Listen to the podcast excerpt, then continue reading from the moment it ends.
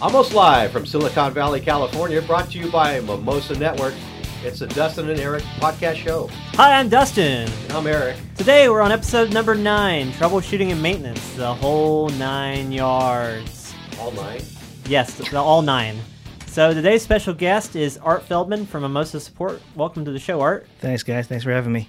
Uh, so speak to us in Russian. Sure. So let's start in some Russian. Я буду говорить по-русски. Меня зовут Артур. Как вы пожелаете? А, Дастин, твоя, твоя рубашка очень красивая. Эрик, не очень красивая рубашка. Uh, Shulman- I'm not Both sure cool. what's being said, but I'm sure it's something bad. So, Art, why don't you tell us a little bit about what you do here at Mimosa? Sure. Uh, I've been with Mosa for a year and I would say uh, almost two years. Uh, be November 21st. It'll be two years in Mimosa. I do their technical support engineer, uh, third tier, and I also do the documentation as well. Uh, I'll tell you a little bit about myself. I started in um, uh, technical support about 20 years ago for a wireless company called Proxim. Uh, this is actually the third wireless company I'm working for uh, enjoying Mimosa very much. And uh, um, back before wireless, I, I worked for the first PlayStation, did the technical support for them back in the 90s. And uh, you guys remember the uh, Sniffer Network Analyzer at uh, Network General? The actual Oh, network the, analyzer. the actual the actual appliance. Wow, I've seen a few of them, but So wh- where, you can actually you can actually analyze the token ring packets and Okay. Ethernet, ATM. The, we oh, uh, B- BER, bit error rates. Well, yeah. some of that's that's part of small part of what that thing could do. Oh yeah, the, the thing was the, the the original actual device cost thousands of dollars. Now you can get it on, on a on, on a software basis. Dang. So we went from thousand dollars to available to everyone around the networking world. Just use a, a laptop. Uh, Get well a- now get a now dongle now that's the case. Yeah, before you have to actually have a device Yep. to big, do it. Big heavy. Yeah. So- wow. So, how many kids did you have call PlayStation support? The cool part about the best part about the job was I get to play video games as I was helping customers. So it was a pretty cool. That reminds me of my last job where I, I played games while helping customers. Although, you know, You weren't supposed to, right? wasn't supposed to be, but they didn't care as long as I did my work. So, all right, so we're gonna go ahead and catch up with uh, Eric and myself here. So, Eric, what have you been doing over the the past few weeks? You missed the last show. You want to tell us what you were doing the last uh, episode of this? I was out of the country. I was in Russia, and I needed an interpreter, so I, I brought Art along. That's And- what he. wa- That's why he was gone about the same time I was gone. From Russia with Love. Yes, it was lovely. It's a great movie. Uh, we've been uh, house hunting up and down. I got to commute my uh, cut my commute in half if I can. And uh, and uh, hey, can I tell you a dream I just I had the other night? You can tell me and everybody It's like a- else. it's like it was like a, a, a thirty second dream. So uh, it's an Alec. I had uh, Alec Baldwin in my dream. So Alec Baldwin's my boss in the office, and he called me over to my desk. and said, Hey Eric, get over here. I want to I want to uh, give you your performance review. And I said, Okay, Alex. I, re- I go over to Alec's desk and.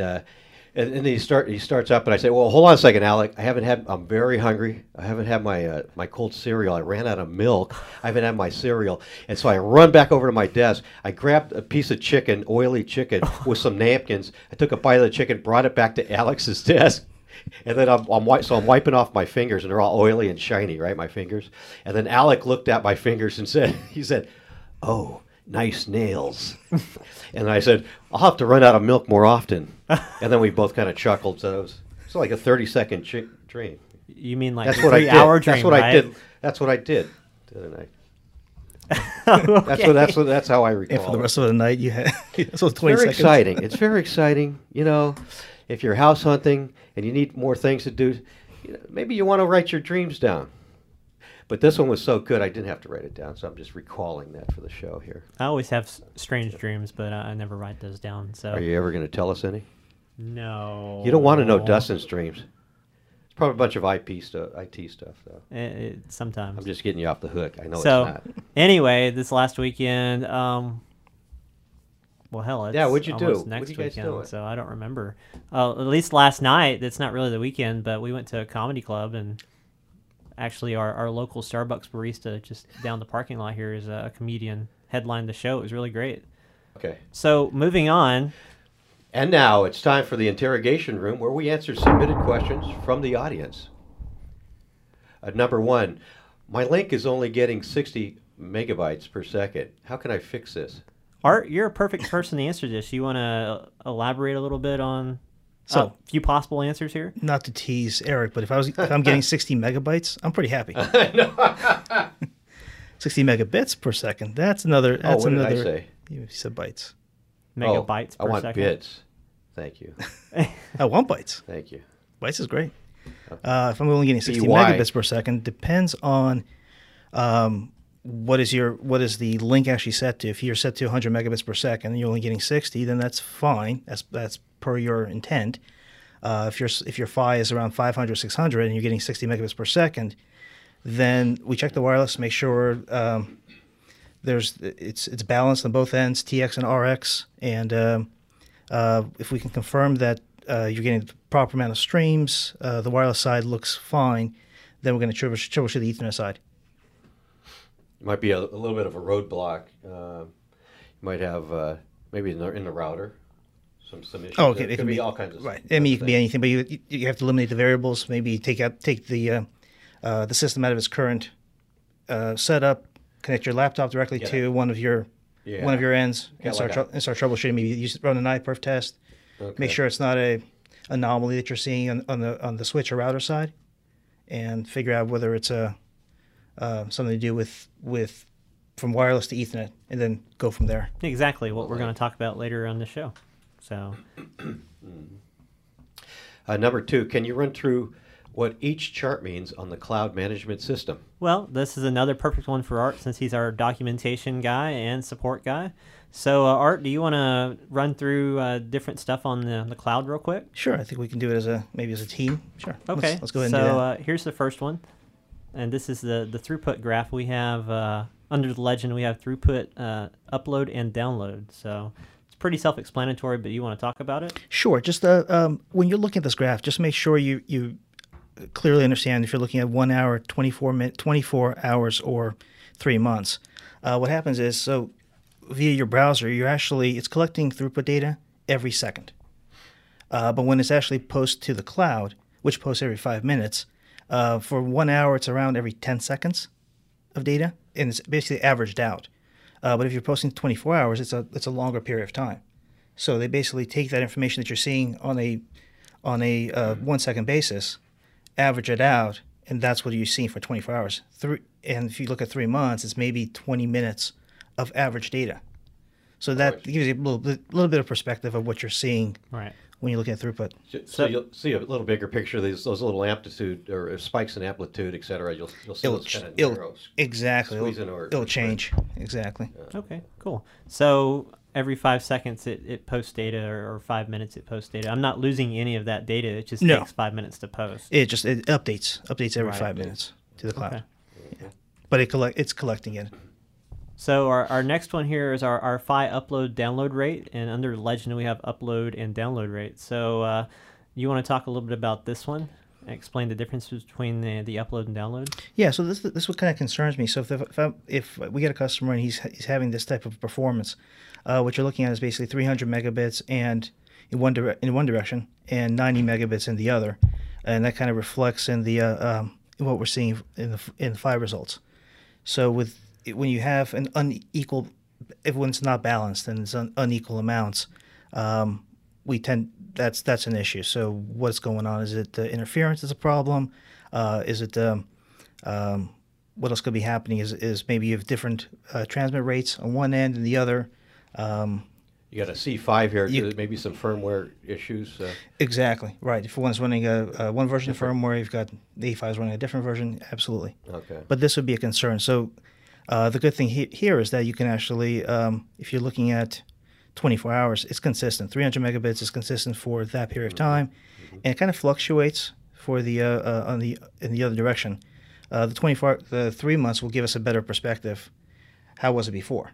And how long? uh, Have, have, has Yeah, there been this- inconsistencies on the downlink for It- for a long? Right, because you, you're st- it's starting to drop, right? It's, it was it was at a peak part, a point, and Yeah. now starting to doing a little bit. So see it tapering off Right. on the right side. so is the interference growing? Is, is there some noise in the channel? Those are those are all all things you want to look at. All right. So on our next one here, we have uh, upload packet loss rate.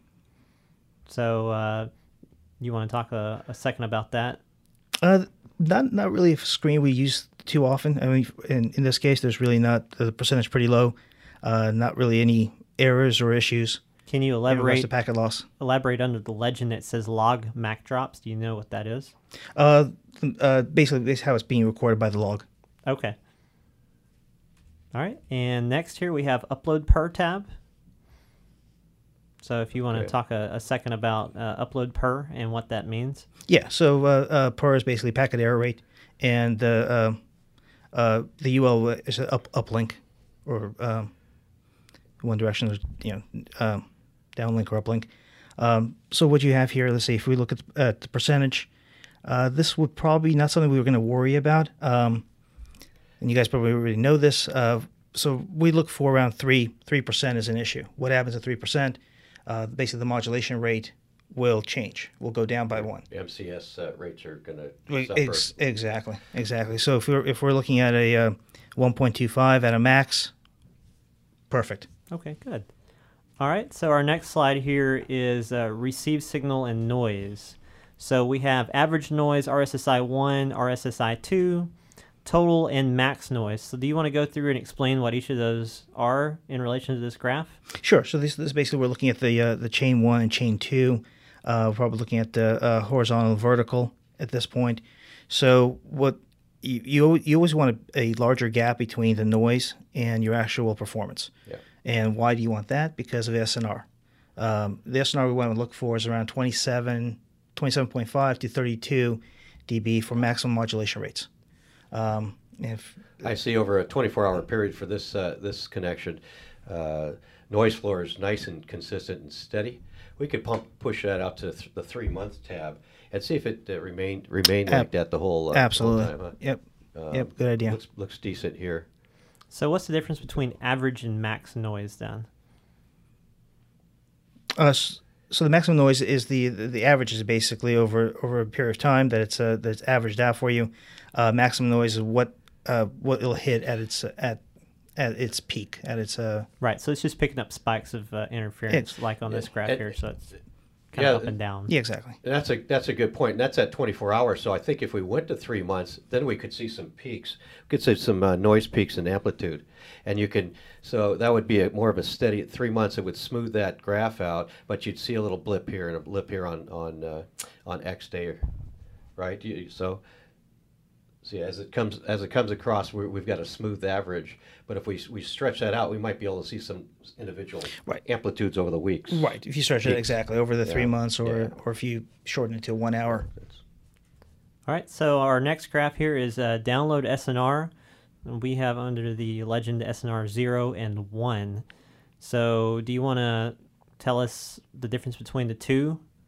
Yeah so what we're looking at here is actually the streams of of going uh, for um, horizontal and vertical direction um, or actually this, this could be this could be the uh, we'll need to check if it's the the streams or the or the ch- actual chain itself.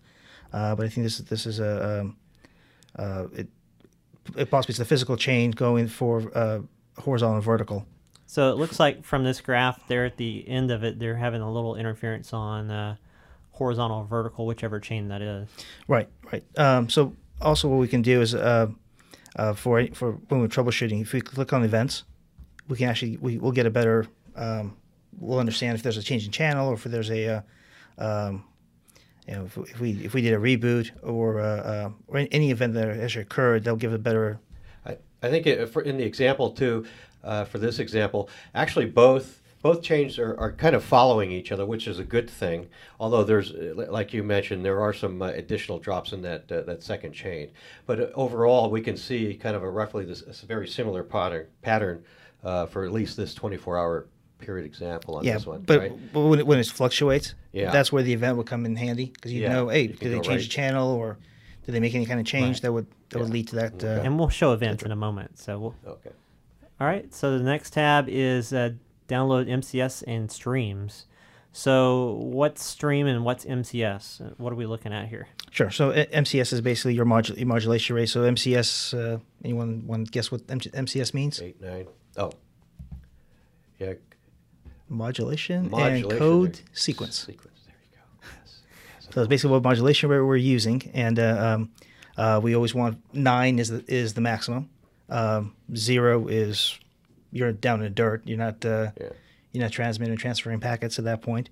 Uh, so nine nine is where we want to be. But uh, if we're around seven seven to nine, we're still getting good uh, good throughput, and good performance. Uh, streams is uh, so like chains is the physical connection. Uh, streams is your data connection. So you can have you can have one chain, but you can have two streams per Your- chain. Your horizontal, vertical uh, polarity. Your, for streams, right? Right. For so the, the chain is the actual vertical horizontal, Yeah. Uh, but the stream is the is the data being full flow. being sent exactly. So in a in a non interference environment, you're going to have two streams. All right, cool. And then we're moving on here to errors, and you have several different errors here under Legends. Uh, upload CRC, upload retries, upload fail, upload SP errors, and upload LP errors. Do you want to just touch a little bit on what each one of these mean? Sure. So so the SP errors and LP errors usually you have with interference or when you have a device like when you have an antenna sitting right on top of another antenna. Um, then you have your LP errors, or if you have um, uh, some other some other interference from other radios next to your next to your uh, Mimosa gear. Um, I had a had a customer actually Yeah. uh, mentioned a case I had today. Um, if you look, we were examining customer's network. He had 14 clients two of those clients uh, were having very poor PHY performance. So we were looking at what what is he getting for errors. On, under the one that was performing great, he was getting 173 for 20 megahertz uh, bandwidth. Uh, there was yeah, there's like the, the count of errors he was getting was two, two errors. When we looked at the uh, LP count and SP error count for the one he was getting, set performance of seven in each direction, A lot of hits. twenty thousand Okay. count That's amazing. and the SP LP errors. So we knew exactly that it has to be interference. When we uh, when we did some troubleshooting, additional troubleshooting with the customer, we found that it was basically he's got other other equipment around his Yeah, you look look at that client's location. right. But, just- and you well, a- yeah, and he starts kinda- he starts to look at it. Goes okay, so Yeah, so I know the there? issue is interference. So let me go and troubleshoot that. Uh, the other errors are basically uh, CRC errors, uh, check redundancy errors. Uh, you got your your fail. Um, so basically, what happens is is if it if it can't send, if it drops a packet, it holds off, and um, it'll basically it'll, it'll wait. So you're you lose you're losing time. So if it's not transmitting, then you're losing.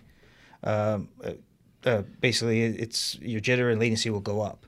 And for the another one on the bottom is failed, so it's it's additional retries. Okay. There's uh, what are the, the preambles that come in with the packet uh, transmissions and That's- reception? so they- tho- those are initial handshakes and hey, are, are we here? Are we going to Right. So that's the L. How's- how's that- that work That's the with SL. That's the that's the other one. That's the one. That's the SP errors and LP errors. Those are the preamble errors. Those those are your inter- those are the ones caused by interference. All right. And then we have our temperature graph here. That's pretty self explanatory. Uh, you can kind of, and this is uh, not ambient temperature, but this is actual board temperature. So, It's more of an in, it, internal internal Right. temperature. So it's uh, So, and we're, we're, we're looking at something that's just uh, like six, 60 to uh, to 74, 80. Now that's not Fahrenheit. That's centigrade. it's Celsius. So obviously, we're looking at an internal uh, chamber or, or inside a, a radio, and we're looking at the ambient uh, uh, temperature on, on, on the PC board, and uh, in in Celsius. And we're looking at internal temperature on a board. Right. This is it, Celsius. it- So- it's in the device. it- It's, it's in the device itself. We're not. It's Yeah. not clear if it's the uh, the chips or it's, it's just the board. whatever It's the board. It's, it's somewhere in the. it's in the unit. Okay. all right. And then one last thing we talked about events. So I've got a, a short shot here of after you turn the events on, you can kind of see, without mousing over them, you can't really tell what they are, but you can see something's happened where the blue lines are at. Right, right. So the, the great thing with this with this tool is that, um, uh, like you said, if I mouse over, I can see what the event is. But also, if I highlight a section, it'll blow it up, Yeah. and then I can because because when when the lines are closer to the lines are closer together, it's harder to tell what's happening, right? Even if you can, if you uh, uh, place your mouse over it, it doesn't really know. You don't really know what each line is referring to. So if you blow it up, you and uh, you can see a little bit a little bit better. In, in addition to that, obviously we're on the what the three months. I'm, I'm seeing like May to July, so we're on the three months. So that's everything's compressed a little bit here. So that that Well, helps. expanded. Yeah, it helps to to expand it or bring it out. Yeah. Right. All right. So uh, we'll move on here. Uh, number three, my radio's Ethernet is at 100 megabits per second. How do I fix this? Did I get that right this time? You did. Oh my! So, uh, Yes. From personal experience, I've found that almost every time you have 100 megabit uh, issues on your radio, it's either because of cabling or even more common that it's the cable ends themselves. Yeah. Because if you don't crimp them, all your copper isn't at all your, your pairs and stuff are at the end of the cable end itself. You crimp that. It might come up, it might pass traffic, but it's not going to link up at a gig. hmm Yeah, you got uh, four twisted pairs in there. You got eight conductors.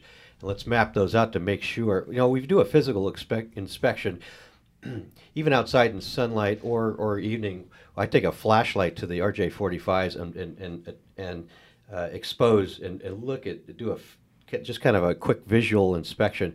However, you still want to map that stuff out because you, I want to make sure that all eight connectors are are rock are good at uh, one end and then at, at end A and then at the other end B. Uh, you know, we, we go up to almost up to 100 meters often uh, for some runs, and you better make sure those uh, RJ45s are on board. Yeah. Yeah, I, I didn't. I didn't appreciate how difficult it is to actually crimp the cables until we, until uh, what was the other video? the, The uh, cabling video, The cabling video. you were in.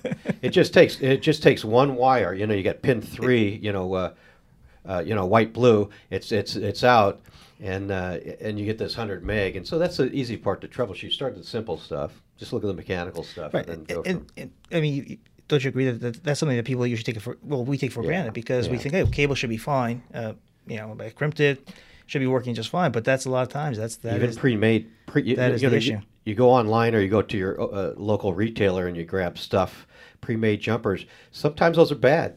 Sometimes those- are bad. So you can, you can And it's always try to eliminate the simple stuff. It's really easy to screw up a cable in too if you're not paying super close attention. And even if you are, sometimes you have one of those copper lines jump over one another and you, you crimp Oh, it yeah. down You know, incorrectly. roll it. Oh yeah, They'll absolutely. roll. Uh, we, so we've all seen uh, seen a pair that we call it rolling. It'll it'll roll inside there, or Mm-hmm. encroach on another uh, pin pin slot, and you know these things pop up. All right. So Yeah, just uh, one more comment about the 100 megabits. I think we talked about the uh, um, um, the importance of grounding. Um, so we, I, I had an, I had an interesting situ- interesting situation. Uh, happened basically uh, once or twice with a customer. Uh, did not. He was using a, a, a surge arrestor, or like a, like a, like one of our NIDs, Oh yeah. um, but he didn't have it grounded. Mm. So the and he was getting 100 megabits. He th- so his conclusion was that we basically cannot work properly with a um, with a surge arrestor. But once once he actually grounded grounded the unit and because his, his he did a great job of actually grounding all his radios. He did you know he knows what he's doing, but the uh, uh, but the NID itself or the surge arrestor was not grounded. So the, the, the connectors were okay, the, the wire's okay, and they inserted a NID or a, a protection device, uh, and and then had to eliminate stuff because he goes, why am I still at 100 meg? Right, right. So he eliminates the NID. He sees, hey, I'm getting a gig now. And then he puts the NID back in, Right, and that's why he thought we don't work properly with with surge arrestors.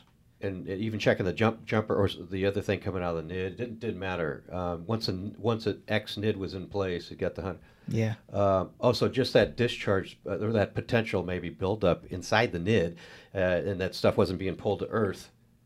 It was causing a Yeah. negotiated a 100, 100 meg negotiation. It was happening both ends, exactly the same, same, Oh, same wow. 100 megabits. Interesting. So okay. just just something to troubleshoot. okay. Okay. Question number four: How often should I inspect my tower installs? What should I check? Okay, so I'm gonna start off with that we're not professional tower inspectors. That's right. So everything we say here is our own opinion. Please do not hold us to that.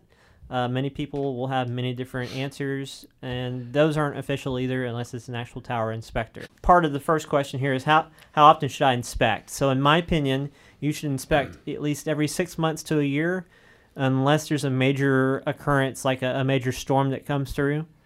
Because even if you took a hit and none of your stuff goes down, that doesn't mean that something didn't happen. So you can go out and check and see if the light is still working on the top of the tower. If it's uh, something that's taller than 150 feet, if it's not, then you know the the tower took a hit. you should check your surge suppression stuff and make sure that it also didn't take a hit because some of that stuff fails where it it'll fail and not protect your equipment anymore, but it will continue to function. So after it takes that hit, it's not going to take another hit uh, because if it does, all your stuff's going to get fried. Fu- uh, fuel in the backup generator. That's a Right. good one. Yeah. So uh, this comes back to what should I check for? So just your stuff in general, you should check your cabling. Uh, you should check your LMR cables, make sure they're still sealed up or not damaged. Uh, check and see if your your dish mount is loose. If if things have gone down and your dish has turned sideways, then you know for sure that it was loose or came loose.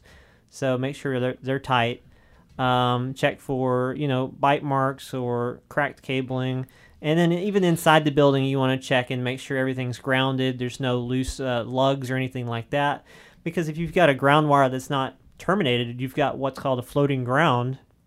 It means it's not grounded at all. All of your stuff's going to build up ESD and potentially fry everything. If you got a little, uh, uh, you know, so you've got a little telecom shelter up there, you're not, you, more than likely, you're not the only one that shares that space. So Right. look at your uh, bundles as they come into your rack or whatever you got set up there. So if somebody things get bumped, there's also big, lots of coax in there. There's there's different things. Hey. Uh, you mentioned uh, check for the jacket, and, and you really want to check for the jacket. Rodents uh, love plastic and PVC and pipes, and they they love the, the jackets that are on all copper wires and stuff. They'll they'll just chew chew chew. Right. And so you really want to, if you have an intermittent problem, you know, you look at, at some of this stuff.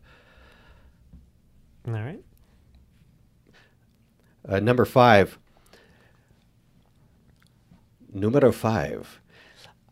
I'm starting a WISP thanks to your show. So where do I go to learn about design, installation, troubleshooting, etc.? So Mimosa has a, a lot of great tools to help you out. We have our design tool. We have all of our documentation that Art painstakingly keeps updated as best he can. Uh, we have our community page where people go and ask for help, get answers. Uh, there's also a great organization out there, WISPA, who have uh, shows in October in Las Vegas and then in the early spring, late winter time uh, in the Midwest in different areas.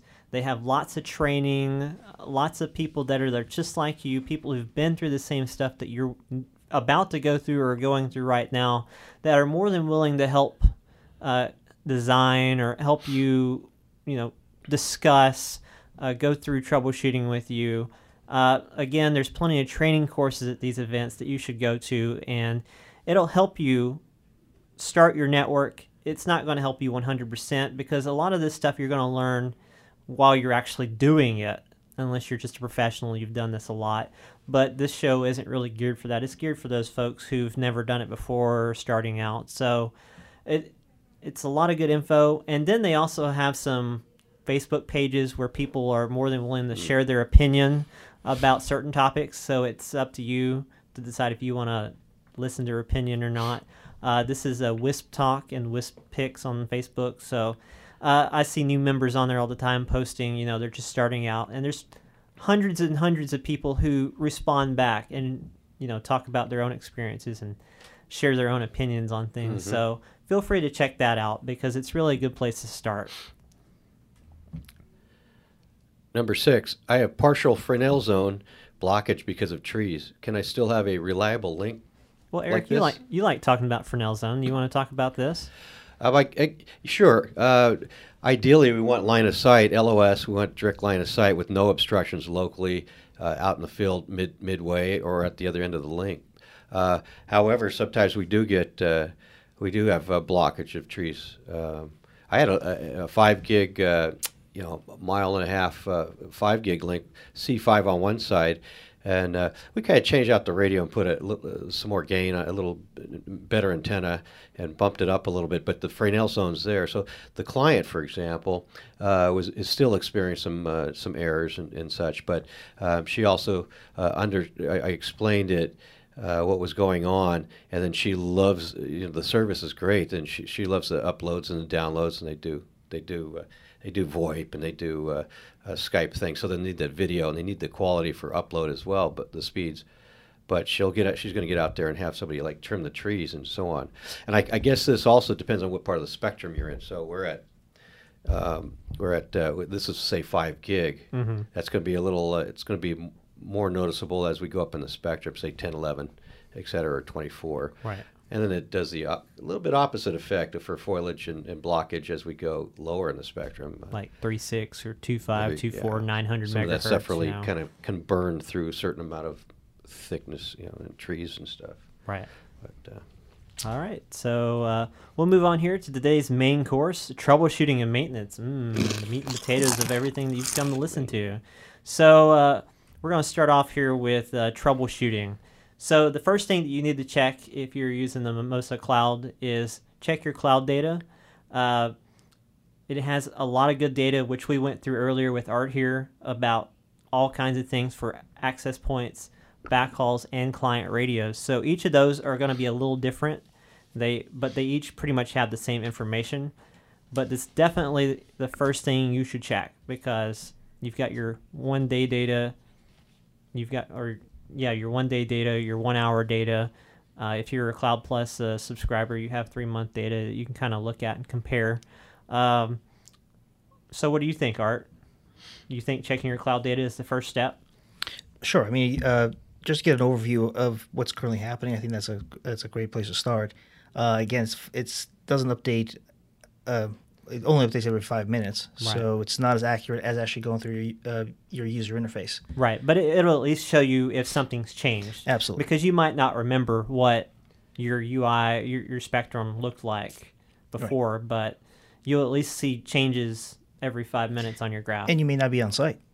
exactly. Right. You can do this at any at where you know if you're uh, out at McDonald's or uh, uh, if you're at a, you know if you're just out at a movie or something and uh, want to want to check what's going on, you've got the cloud that uh, you can utilize. Right. And so the next thing you should check, since you already have cloud data, or if you can log into the UI of your radio, is the spectrum. Because you never know when somebody else has moved into the area or somebody else has changed frequency on their equipment and either doesn't mean to or does mean to interfere with you. You can use our, our real time spectrum analyzer to, to see that change on your radio so you can effectively move the channel if there's spectrum available. Sometimes in some countries you really don't have any options regardless of what channel you're on. So it's a good indicator if uh, you need to change your channel or not. Or even to a different type of equipment with different frequency. Absolutely. So, We recommend that you actually click select the combined view. right. That way you can see both the, the access point and the client or clients depending on what system you're looking at. Yep. All right, so the next thing uh, is to actually go out to the site and check your physical installation. Uh, this accounts for towers and houses and commercial buildings. Depends on where you're having the trouble at. But go out and make sure, like we talked about earlier, that your dish hasn't moved or somebody hasn't put a dish right on top or below or next to yours. You're just looking for damage or just any kind of change whatsoever. So cracked cabling, uh, water in your LMR cables, which is really, really common, especially if you don't use mastic tape or you don't seal your LMR uh, connectors up very well. Uh, you'll see definite drops in signal or a complete drop of your link if it rains.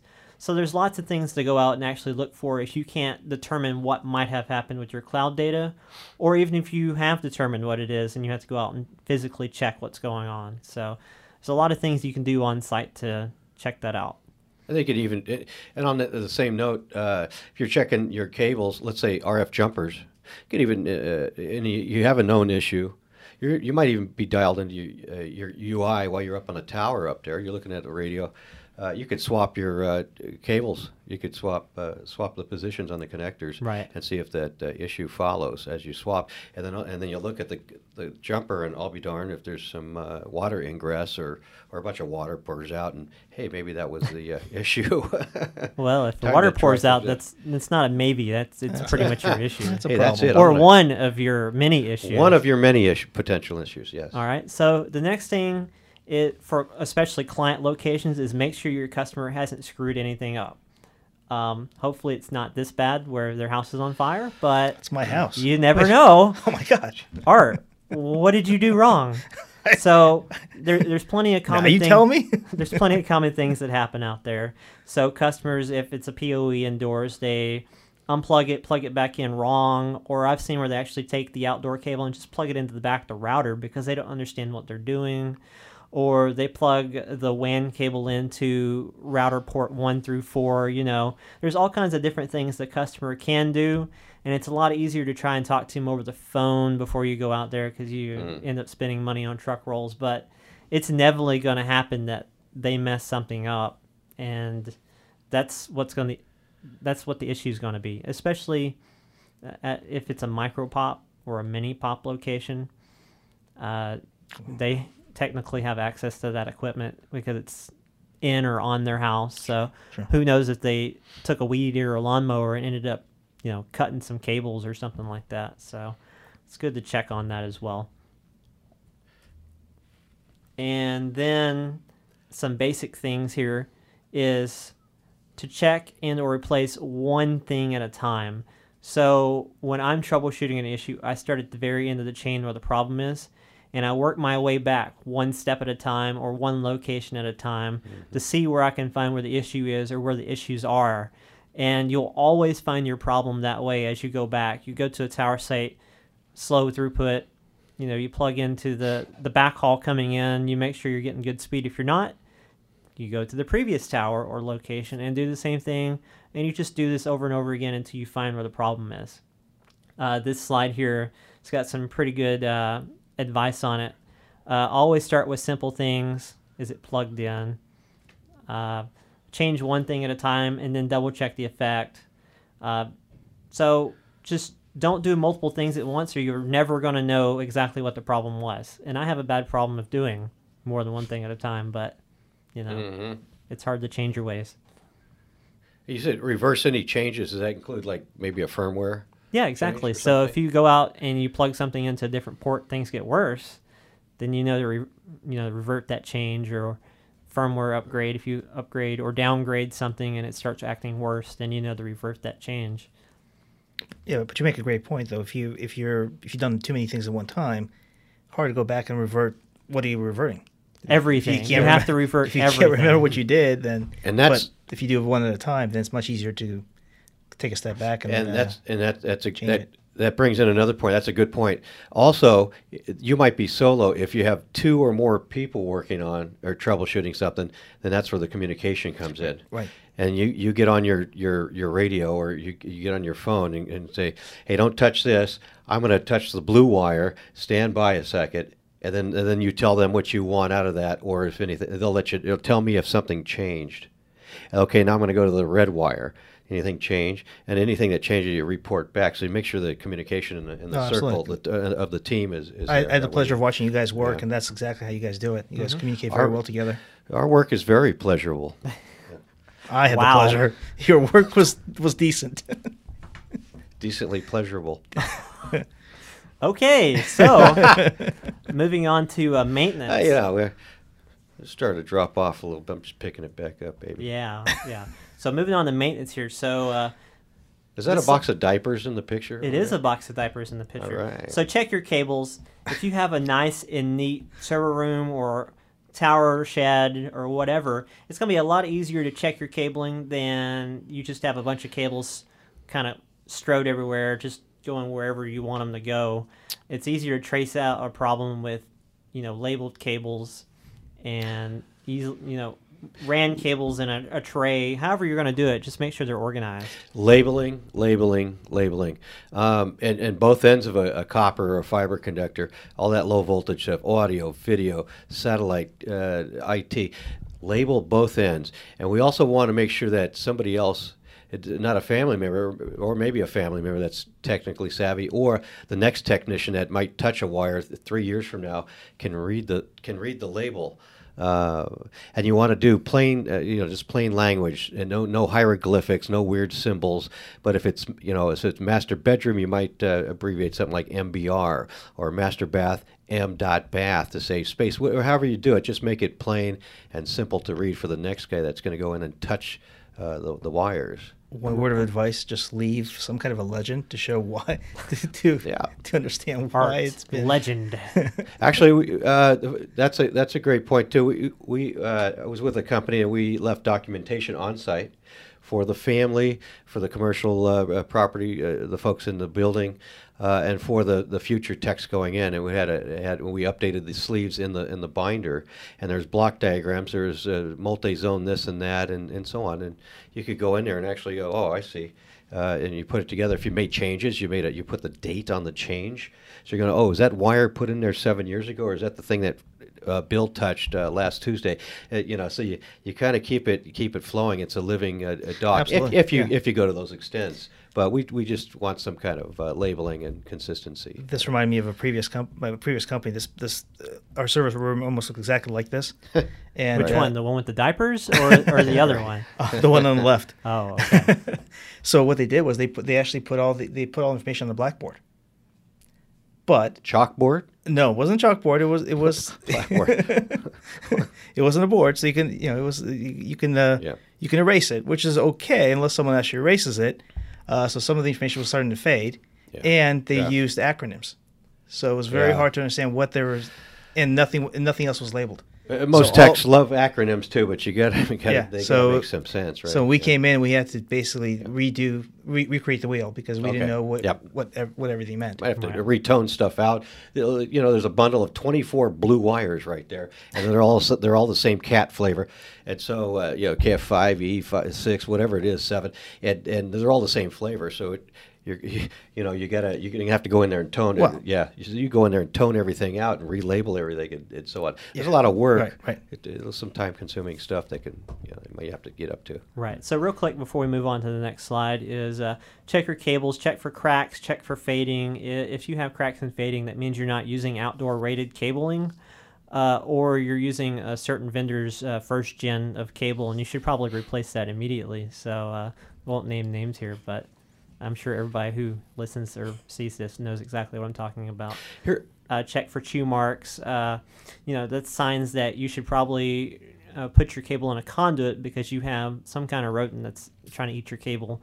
And then check for kinks because it's really easy when you're pulling cable that it kinks up. And that's going to end up either uh, breaking the copper or fiber or it's going to make it weak where if it's it's bent again it's going to start snapping uh, the copper or the fiber and it's definitely going to cause you issues uh, down the road if you don't pay error. attention to that or you know if you don't replace that when it happens And for fiber, uh, uh, look at fiber. That's especially you got to especially be careful with uh, uh, optics uh, because these little pinches and bites, you know, might, uh, can cause events down the line. And we'll put a we'll put a, a, a, what, a TDR or an OD or whatever whatever OTDR unit in, and uh, and we'll see these events go out go out over the line. You can you can and sure enough you can go down uh, you know uh, 315 feet in on that piece of uh, fiber, and and there, there's a pinch there or something. And another thing with uh, with wire and cable maintenance, uh, you'll see a lot of Velcro strips being used, and you see zip ties and things like that.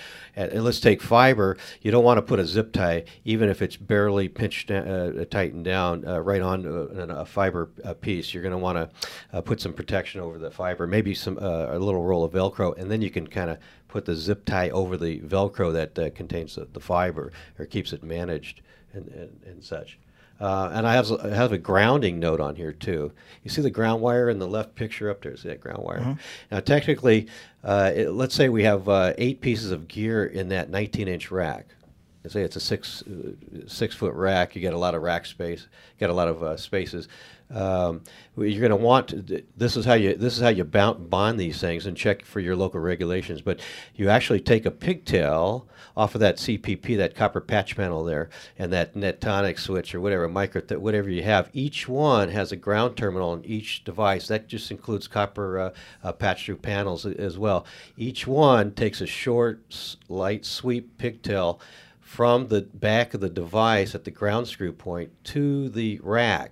And then the next guy below it, the next device, has the same thing. Each guy gets a little short pigtail that bonds to that 19 inch rack. From the 19 inch rack, will go then to Earth. So we all have common bond points to one rack and then hmm. go to Earth. And we don't loop anything. You don't go from this switch with a pigtail to this switch, you keep looping it down. We want individual bond uh, points that are bonded to our rack. so you, you out. don't want to daisy chain your equipment you don't want to daisy chain your uh, your bonding.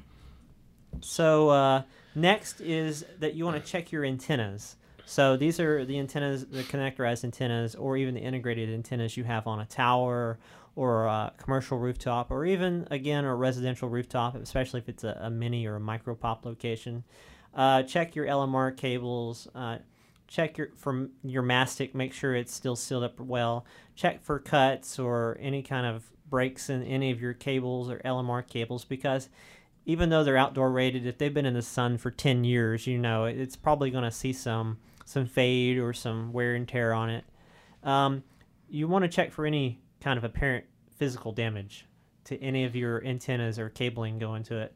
And then you might want to check inside of your radome. Mm-hmm. So uh, for those watching, you can see this uh, GIF of acorns falling out of this uh, dish when they pull the radome off. I was Yeah, wondering this, what that was. this is the infamous. Hey, squirrels! Squirrels dropped uh, squirrels dropped acorns inside the, our radome. But actually, I, I read more on this. This I, I saw this about eight years ago, and actually, what uh, happening here is they determined woodpeckers had put these uh, these nuts inside this radome, and because and they looked at the front of the radome, and there's large chew and pecked out points. Right, squirrels aren't pecking and, and putting big holes in pieces of metal generally, right? so Woody Woodpecker Well, you was, know, uh, was so Woody, there. so it's a they've determined it, it, was a woodpecker that opened up, did multiple openings, and then they started just stashing. Now, the rates per the, the nuts per pound rate here. I don't know how long. Do you, I don't know how long it took for. So- was it the whole wood woodpecker family, or was it a single woodpecker over the course of 12 and a half years? We don't know. Yeah. So But they was a said there was over 50 gallons of acorns, and it was 300 plus pounds extra weight on the dish. So uh, you can tell that at least the dish mount held up to the extra Yes. weight on it. So I that's wonder if it. I wonder if it. Uh, I wonder if it- how long the link was. It if it stayed up or if it. No, the it link went actually down. went down. and, s- and thus the truck roll and Right. Yeah, poor Woodpecker. All that work. Look at that. Doggone it. Done. Done it. He- the woodpecker's on the ground right now with his mouth the beak open. He's all. what are you guys doing? No, It's all my my- work. all my work. All right, so uh, Mr. Woodpecker is looking at Mrs. Woodpecker and, she, and just, honey, get this on tape. You know, she's, she, the Mrs. Woodpecker's got the, she's got an iPhone 3S. You know, the Woodpeckers, and uh, she's filming this. That's old, man. All right, so the next thing, uh, since you're already at the tower site, is uh, what we talked about earlier. You need to check your towers, or if you're on a rooftop, check your rooftop for anything. You want to Oh. check for missing bolts or nuts. Uh, you want to check for any kind of rust. Yes, Art, I know that your mind's in the gutter now. I'm sorry. Go on. Is it? Uh, Art, where is your mind right now? check for cable damage again, which is what we talked about. Check your ice bridges. Uh, check for trip hazards. Check your grounding. There's all kinds of things that you need to check at your tower sites. Right. Even if you don't own the tower, it's still good that you inspect everything yourself because not everybody's perfect. They're going to miss something, or the tower owner doesn't care and they haven't been there to inspect their site in three years. So it's good to always check every time you're there that for any kind of problems. Is that a cable run? Uh, what, what is that? It looks like it's so old that It's there's a cable run. there's yeah. Oh vines God. going up. It looks like they're so old. There's vine. I don't know. What that Wow. Right. Yeah. This thought it was tower is pretty uh, oiled. pretty bad. Yeah, there's, there's, a, there's, there's an issue. Wow. Small issue. And the last thing is check your batteries. So if you have a tower site or a rooftop site or even a house site, you almost always will have a battery backup system. And if you don't, you should think about putting a battery backup system in so your system will never go down. But you want to check your batteries uh, every year at least, even though you're probably good for a few years. Uh, check, see if it's charging or if it's, it still has a charge. Because if you don't have any kind of monitoring system on your batteries, you won't know that they're not working until you lose power there and your stuff goes down. It's it's also uh, good practice when you install a battery. There's a date code on all these all these uh, batteries, regardless of the uh, the chemical uh, uh, the, the chemical consistency uh, or the chemicals in the uh, the battery itself. But there's a date stamp, and it's kind of hieroglyphics. You got to go to the manufacturer to figure out when that battery was uh, put together. But what you want to do when I when we install a battery, we're going to put the date on that that battery, and then you can go back and if you as you inspect, uh, and then there's gases that come off of some of this stuff. So you want uh, proper ventilation when you when we're le- talking about back battery backup and et- et cetera. Um, but you want to you can also put a load on these guys and test them under actually a load uh, and see how they perform and see what uh, see what uh, what's left in the battery itself. Is it still good? Is it uh, we need to swap this thing out and Right. so forth. You also want to check for corrosion. Corrosion and- on terminals. Right. Yeah. And then you want to check for any kind of burns or any kind of cable that might look like it's starting to Yeah. melt or melted cable. Uh, de- deformation of the uh, of the of the, the housing, and right, you always use the the proper uh, terminal, the ring terminals, or whatever you do, and the proper uh, wire gauge to handle the load, the current uh, draw, and the loads uh, that these things are under. So this picture here, we've got what looks like an exploded battery. So, what do you think might have caused that? Temperature or or what? I don't know, load and heat and no no ventilation. Yeah, It no maybe got- ventilation. Got, it overloaded and blew it. It warmed up. Those chemicals will get nice and toasty in there. All right. And then moving on to our, our last thing, tech tip of the week here. Uh, so our tech tip this week is is when you unlock a pair of backhaul radios or any Mimosa radio, make sure they are unlocked to the same network.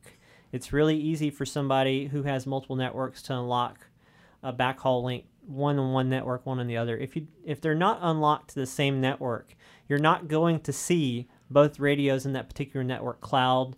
So it's going to say that the link is down or it's up, but it's not receiving data from the other end. Then if you go into the other network, then you're going to see the exact same thing for the other radio. So just make sure that you unlock them both to the same network. If you don't, you can always move it from one network to another to help correct that as well. So uh, how often do you see this uh, in support art? Actually, um, our customers actually do a pretty good job of unlocking to the same network. Uh, we get we, we do get this on occasion, and um, uh, what sometimes happens if you unlock with different email addresses, uh, same name but different email, that will that will Right. get you every time. So All right. So uh, that's the end of the show this week. So, uh, real quick recap we talked about troubleshooting and maintenance. So, we went through cloud data, uh, including checking your spectrum. We talked about checking your physical installation, uh, making sure your customer hasn't lit their house on fire. Uh, and replacing one thing at a time for troubleshooting. And then for maintenance, we talked about checking your cables, your antennas, your towers and rooftops, and your batteries. So, next week, or on the next episode at least, it's going to be podcast number 10, where we're actually talking to a WISP. And we're going to go through and we're going to grill them about how they set their network up, how they do their routing, how they do their troubleshooting and maintenance. Everything we talked about in the last nine shows, we're going to make those guys answer on the air here. All right. That way, you know exactly what these guys went through. It's not going to be the same thing for you usually, but it'll be a good, you know, point, good thing to listen to to listen to what they had to go through to get to where they're at now. Uh, if you have any questions you want to ask these guys, uh, it's a secret right now. I can't tell you who they are, but if you have any, you know, particular questions, feel free to email us at podcast at mimosa.co. Uh, also, you can see our previous shows, uh, of course, on YouTube. Uh, we've also got plenty of other good videos we've put out. Uh, Eric and I are always busy doing those kinds of things. So, Art, really appreciate having you on the show. thanks, Dustin. Uh, thanks for speaking some Russian for us. Feel free to was say bye awesome. in Russian. You know, I have no idea what that is. So, До свидания. goodbye. Well, All all right. right. Thanks to our crew, I- Ian and Mike, for putting it all together too. Yeah, thanks, Awesome. guys. Thanks, Art. All right. Awesome. We'll catch Thanks, you guys, guys. next time on the next show. Thanks for watching. All right. Thanks for tuning in. Please hit the subscribe or follow button to stay up to date with our latest podcast, which will be available on YouTube, iTunes, Google Play, and SoundCloud.